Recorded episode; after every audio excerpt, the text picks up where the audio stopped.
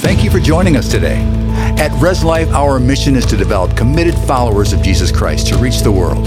Our content is created to equip and empower you in God's purpose. We hope you enjoy this message. Well, today I am going to continue with the fourth message, and it's going to be the final message, not because we're done, but because we need to, they tell me you can't do more than three or four in any series. So we may have to come back and do a part two, but uh, this will be the, the last installment, the fourth, in some messages on end times. So we're going to go to the end of the Bible. We're going to go to the book of Revelation today. Now, a lot of people uh, think about the book of Revelation and it's end times and it's scary stuff. Uh, if you read, it's the revelation, it's not revelations, a bunch. It is the revelation, is the name of the book, of Jesus Christ. It's a revelation about Jesus. It's a revelation about his kingdom.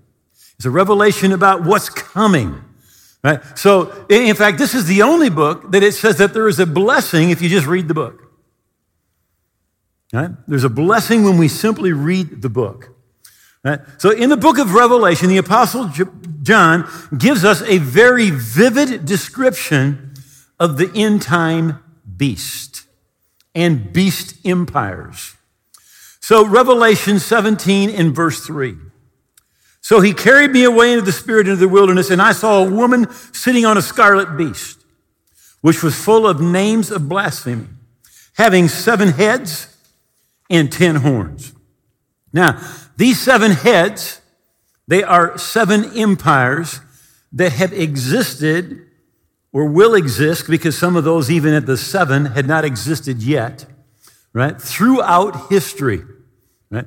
But at the end of history, of, we should say it this way, the end of human government, there is going to be a resurrection of the seventh. And the seventh, by the way, is going to rule over the previous six, their, their, their landmass, right?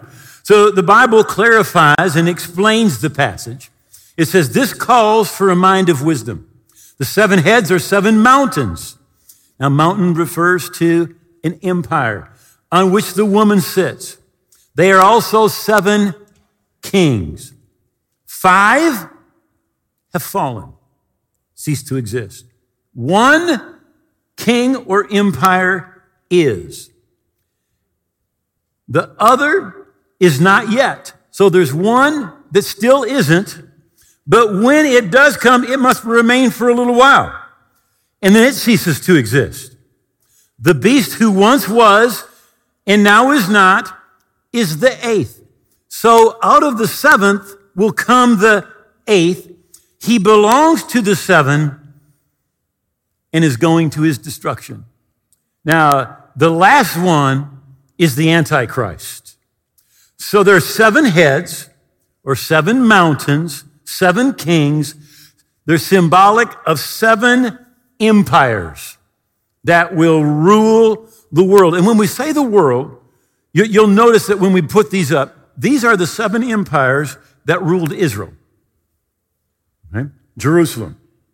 These are the empires. Uh, the Bible is not talking about the Mayan Empire or a, one of the, the empires uh, in China, which had great empires. But these are specific empires that rule the Middle East. The first of all being, now, now notice it says five were. They've already passed.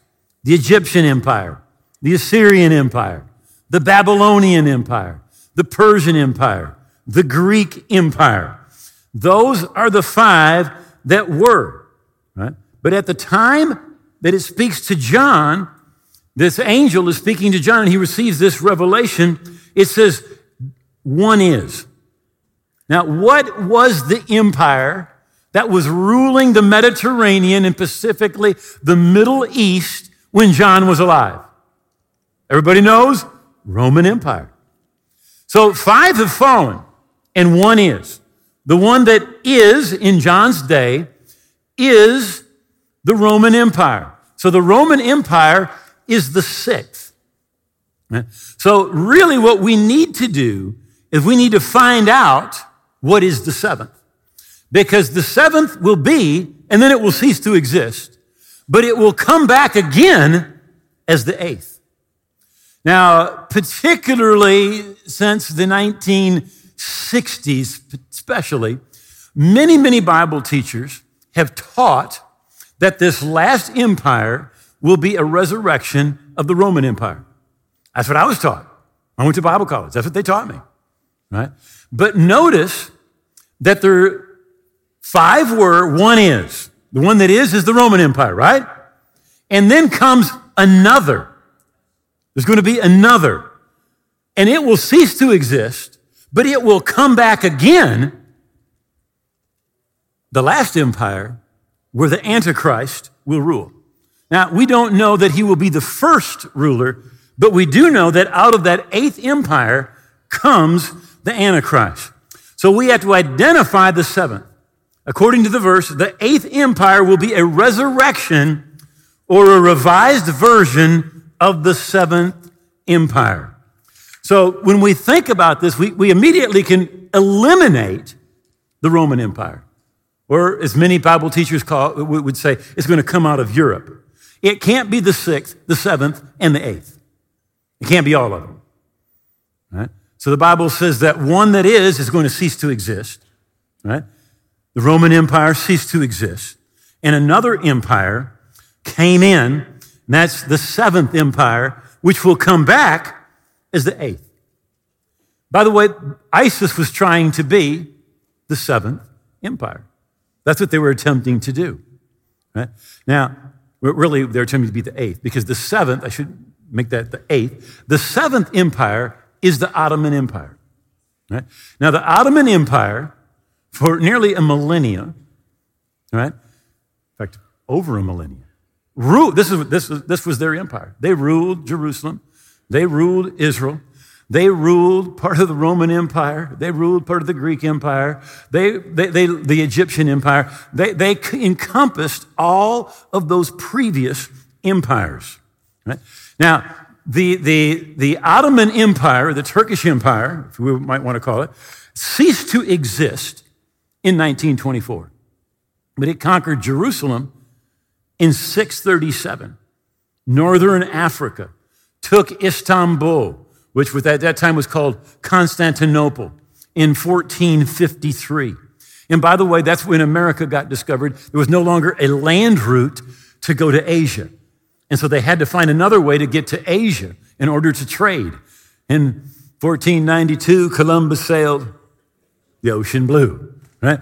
But it was because the Ottoman Empire had conquered, or we could call at that time the Islamic Empire, right? Had conquered Constantinople, changed the name into Istanbul, and there was no longer a land route to get to Asia, right? So we're talking about the seventh empire, which was the Ottoman Empire. In 1924, it ceased to exist. Right? And it was divided up, and, and so many of the, the nations that we see in the Middle East today came out of that, that empire. Well, today, they are trying to rebuild and reestablish, particularly in Turkey, the, the, the, the present president Erdogan came into power in 2002. There was a coup in 2016. And in 2016, when that coup failed, he took complete control of the military, complete control of the media, complete control of the judiciary system, and he is attempting to reestablish the caliphate. Uh, the, the, the Iranians want to do the same thing. Right? I'm just going to say they're going to fail because they did not have the Ottoman, they, they were not the Islamic empire that ruled the world. It came, the, the, that part of the world. It was the, the Turkish empire that, that ruled that part of the world. So at some point, there's going to be a resurrection of this Muslim caliphate. And, and I'm just going to remind you that the Antichrist will be Muslim. Now, the Bible is very clear about this. Revelation chapter 20. Let me just read. Then I saw the souls of those who'd been beheaded for their witness to Jesus and the Word of God. What, group is it that cuts people's heads off? The, the Taliban, it, it, it is Islamic extremists that are constantly cutting people's heads off. That's what the Antichrist is going to do. When you disagree with the Antichrist, you don't follow, you don't fall into line, he cuts your head off. It's going to be an Islamic resurrection of that uh, um, Muslim Islamic empire. It's referred to as a caliphate. Right? It is a political religious state. Right? Now, now, in Islam, there cannot be a political state and then a religious group. The two are always together. Right? It is comprised of Muslim lands and Muslim communities wherever they are, in wherever part of the world that they are. So, following the death of Muhammad, the caliphate, a ruler, literally the word means successor, would rule over the Islamic empire. He had political authority and a degree of spiritual authority. Not as much authority as Muslim as, as, as Muhammad had, but a degree of authority. So we've had five when, when John was writing, five empires. There was one that was the Roman Empire. It was replaced by the Islamic Empire which will exist for a time, the Bible says here in this verse. It will cease to exist and it will come back again. The eighth is of the seventh. So there's going to be an Islamic empire that is going to rise up and is going to begin to take control in that part of the world. At some point, the Antichrist will be the one who takes control of that empire. Now, Second Thessalonians chapter 2. Let no one deceive you by any means, for that day will not come unless the falling away comes first. The man of sin, the Antichrist, is revealed. The son of perdition, who opposes and exalts himself above all that is called God or that is worshiped, so that he sits as God in the temple of God and shows himself that he is God. Now, we talked about this last week. Daniel prophesied that there was going to be seven years in which the Antichrist would make a treaty with Israel. Halfway through, seven, so it would be three and a half years in, he goes into the temple and he stops the sacrifices and he declares himself to be God. That's why we know that at some point there's going to be some form of worship, a Jewish temple on the Temple Mount. It is going to happen. Prophesied right here. Verse 7 For the mystery of lawlessness is already at work. Only he who now restrains will do so until he's taken out of the way. Now, we told you you are not going to be here when the Antichrist shows up. The Bible says there's something that is restraining, that is keeping the Antichrist from being revealed. Jesus said, I will build my church and the gates of hell will not prevail against it. It is the Holy Spirit, it's the church that keeps the Antichrist from being revealed. Jesus said, You are the salt of the earth. You are the light of the world. And while the church is here, the Spirit of God is moving, the Antichrist cannot be revealed. Then the lawless one, the Antichrist, will be revealed whom the Lord will consume with the breath of his mouth and destroy with the brightness of his coming. The coming of the lawless one, the Antichrist, is according to the working of Satan with all power, signs, and lying wonders, and with all unrighteous deception among those who perish, because they did not receive the love of the truth that they might be saved. So it is the church, it's the Spirit of God that is restraining. Now, the Antichrist is coming, but the Antichrist spirit is already in the world. Right? John talked about that in First John, the fourth chapter. He said, And this is the spirit of the Antichrist, which you have heard was coming and is now already in the world.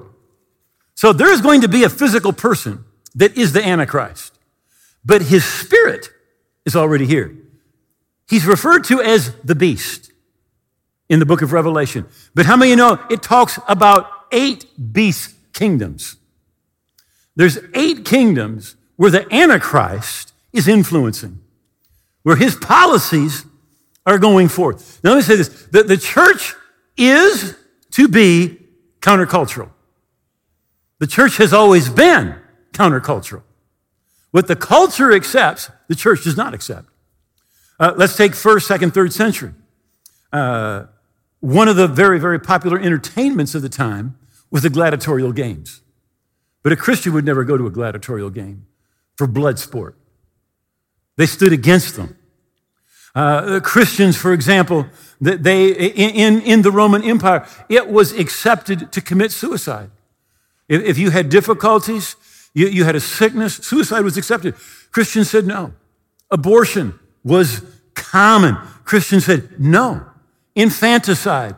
If you had a child and, and that child was the wrong gender, or, or you didn't want a child, or, or, that child had some deformity, in, in Roman culture, you were supposed to take it down to a riverbank and just let it be. Now, it's very interesting. You know who would save all those kids that they could? The Christians would come by and adopt them all. They would come and they would take them.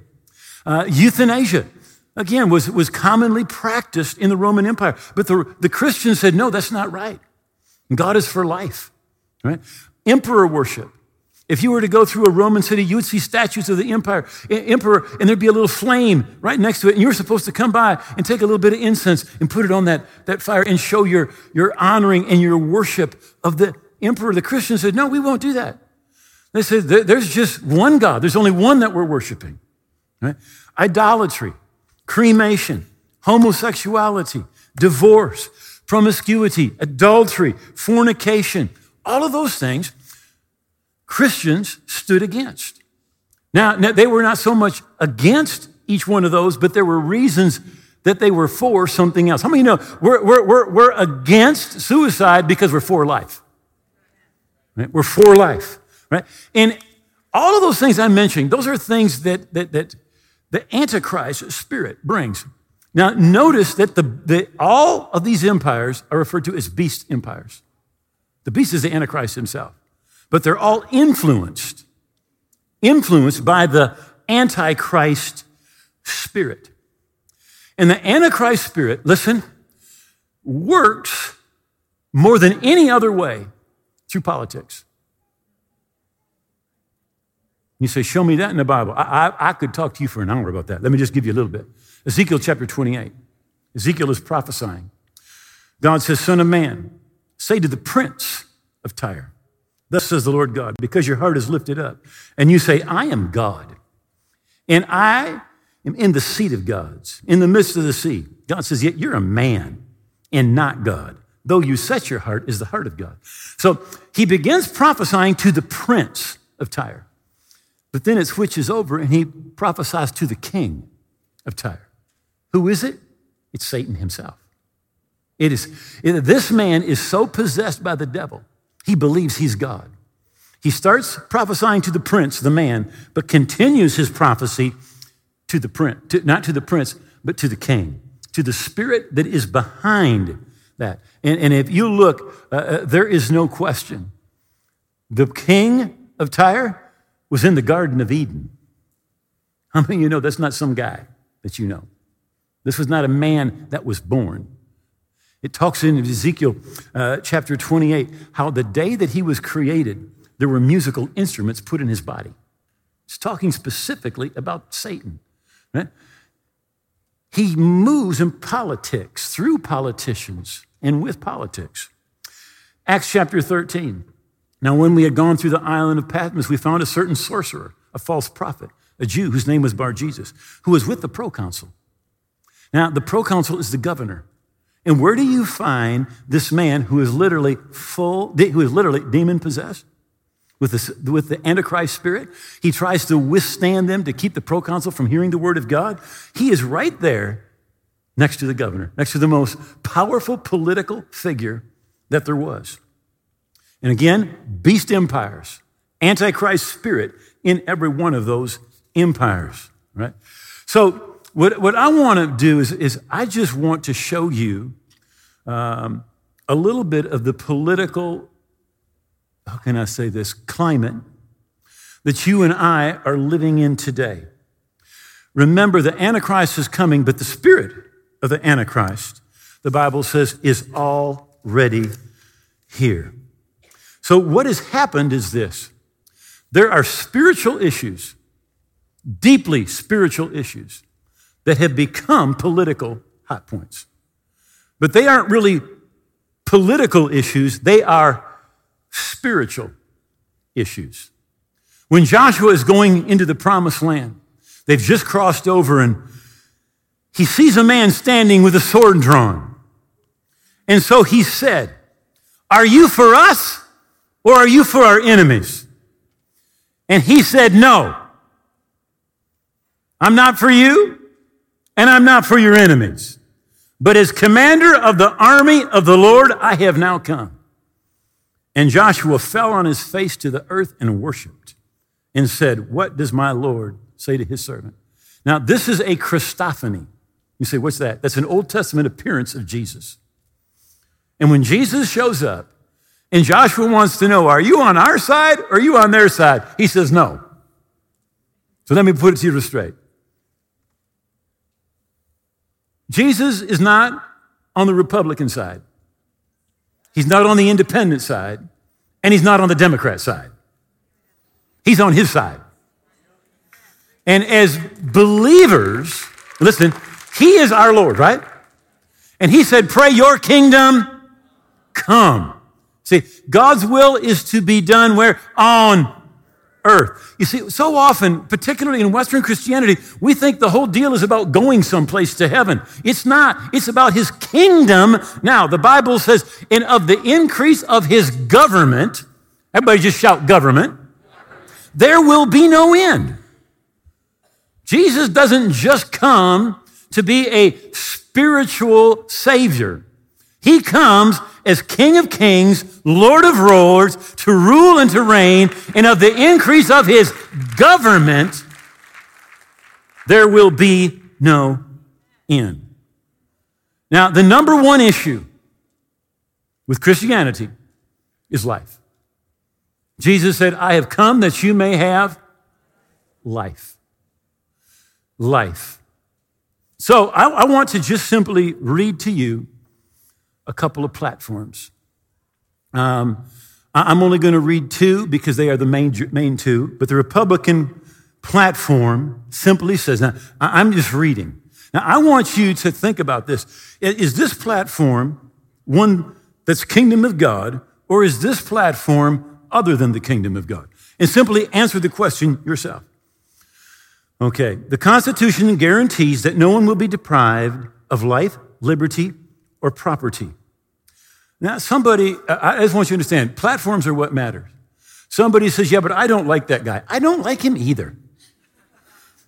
All right? But it's not about whether I like a guy or don't like a guy or a gal. It's about a platform. Right? All right.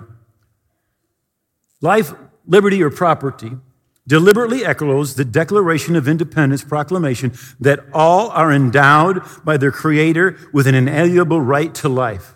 Accordingly, we assert the sanctity of human life and affirm that the unborn child has a fundamental right to life which cannot be infringed. We support a human life amendment to the Constitution and legislation to make clear that the 14th Amendment protects protections apply to children before birth. Now, that is a quote, a quote from the Republican platform. No, no, don't, no, no, no, no, no. Listen, listen. Democratic Party platform statement. We will appoint U.S. Supreme Court justices and federal judges who will respect and enforce fundamental precedent, including Roe v. Wade. Democrats believe every woman should be able to access high quality reproductive health care services, including safe and legal abortion. We oppose and will fight to overturn federal and state laws that create barriers to women's reproductive health and rights. Now, the, the, the number one provider of uh, abortion in America is Planned Parenthood. Margaret Sanger is the founder of Planned Parenthood. And I want to read to you a couple of quotes from her. She said, Birth control must lead ultimately to a cleaner race.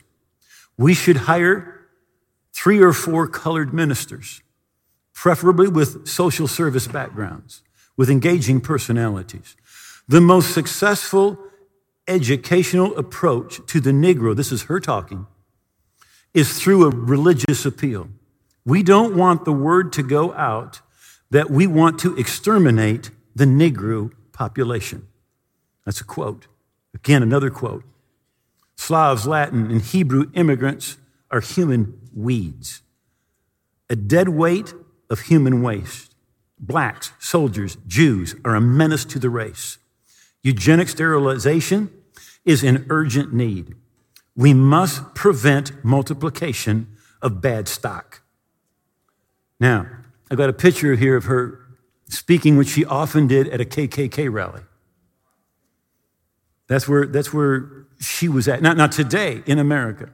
Oh, by the way, there have been 18 million black babies aborted since Roe v. Wade.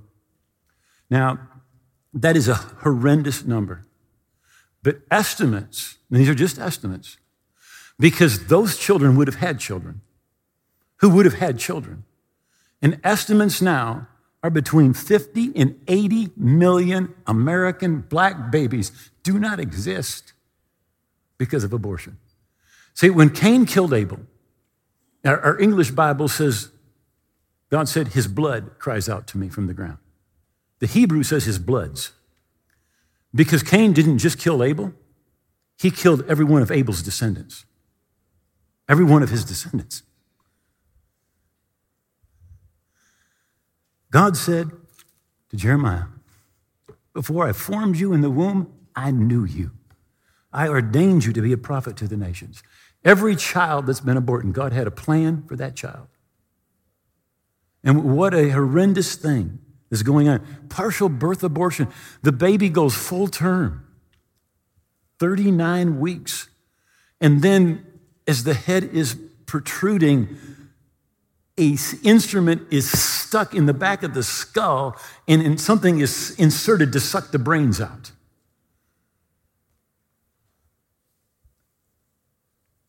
Now, I'm sure that there are some that, as we even talk about this, your story intersects with what we're talking about the story of your life. I want you to know that, that in Jesus there is forgiveness.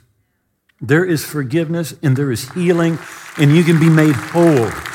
I am not sharing this to, to drag something up, all right? But the, the, the, the argument that is used today is the same argument that slave owner, slave owners used. They said, It's my property my property and I can do what I want with it. It's the same argument. It's just 150 years later. Uh, I've got a picture here, just some, some still pictures. I, I, tried to get the ultrasound, but for some reasons we could not. This is a, a 20 week old ultrasound. The baby is 20 weeks old. So just about half, 39 weeks is full gestation. All right? So, so this woman is, is, is barely halfway through a pregnancy. That's a picture. That baby, they say they'll smile, they're sucking their thumb, they can feel pain. Right? Uh, I just want you to consider which of the two platforms is biblical and which one of those two platforms would you say is not a biblical stand? Because we want, I, am not a Republican or a Democrat or a libertarian. I'm a Christian. I'm a Christian. Now, there are people that are right here that, that you've gotten saved in the last four years. And no one has ever explained to you about the kingdom of God and what important issues there are in the kingdom of God. Um, I'm just going to real quickly hit, hit Israel, and I'm not going to read everything, but if you read the two platforms, there's just really, it sounds like there's just one difference. One is for a two state solution, and the, the Democrats are for a two state solution, and the Republicans are for a one state solution. Right? Now, that may not seem like much to you, but it's extremely important.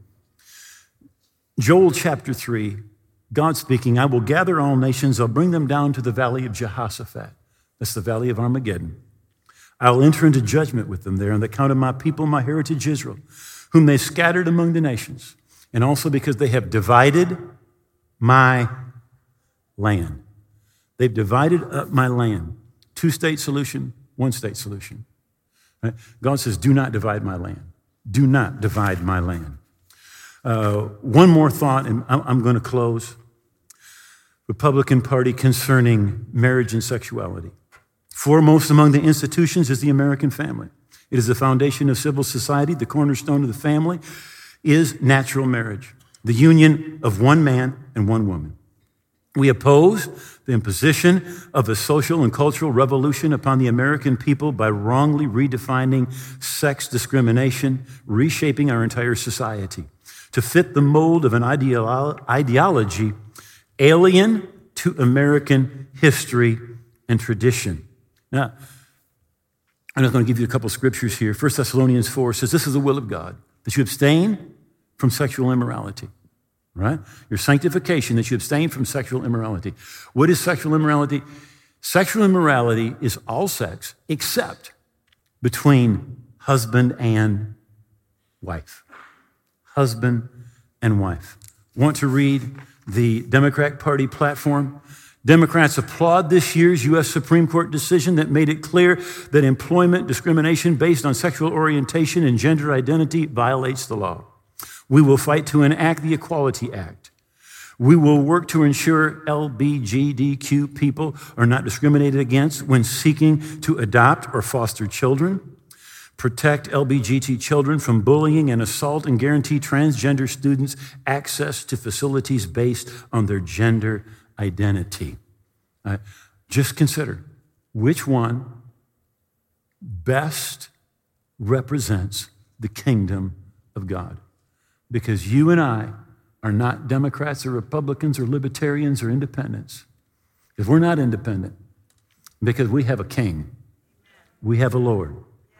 And we need to follow the clear teachings of Scripture when we vote. So I'm just asking you to consider these things. Right? Again, what we want to do, we want to please our King. But that's what we want to do. Right? He comes with the king, his, his message. Repent, change the way you think, because the kingdom of God, the kingdom of God is here. And of the increase of his government, there will be no end. Would you please bow your heads for just a moment? I was reading in Jeremiah this week. In the 23rd verse of the 23rd chapter just jumped out at me. God said, I am a God near at hand, says the Lord, and not a God far off. You know, so many people think of God as just being distant, unknowing, unconcerned. But God is a God near at hand, and there is no situation that you're facing. There is no problem, there's no difficulty, there's no addiction, there is nothing that goes on in your life or in my life that God does not know and God is not concerned. He is near at hand, He is not far off. Peter said this the day the church is just being really being born. He says, Repent, therefore, and be converted that your sins may be blotted out, so that times of refreshing may come to you from the presence of the Lord. And I know in, in a group of, of this size, there, there are some here that you don't know where you stand with God. You're just like, I, I hope I'm okay. But you need to know that you're okay. You need to know you're right with God. The Bible says, We've written these things to you that you may know that you have everlasting life. You're not supposed to die and find out if you made it to heaven. You're supposed to know. And there's others, you're just, you're away from God. At one time you lived for the Lord. Hosea said it so well. He said, Come, let us take words and let us return to the Lord. And if you're away from God today, I, I want to lead you in a prayer to come back to God. So I'm going to ask everybody, those that are here, those that are watching online, I want you to put one hand over your heart. Lift your other hand towards heaven. That's where our help comes from. That's where our King is. I want you to pray this prayer. Make these words your own. Say it out loud. Say, Oh God, I believe Jesus died on the cross. I believe his blood paid for my sins. And I believe that he rose again. I give him all of my heart and all of my life. I hold nothing back. Jesus is my King. Jesus is my Lord and I am going to live for Him every day. I thank you, I'm a part of your kingdom, that my past is gone, and I'm a part of your family. Today and forever. In Jesus' name, amen. We hope what you heard today has been encouraging and given you new insight into the Word of God. We upload weekly, so join us again next time. Be blessed and enjoy your week.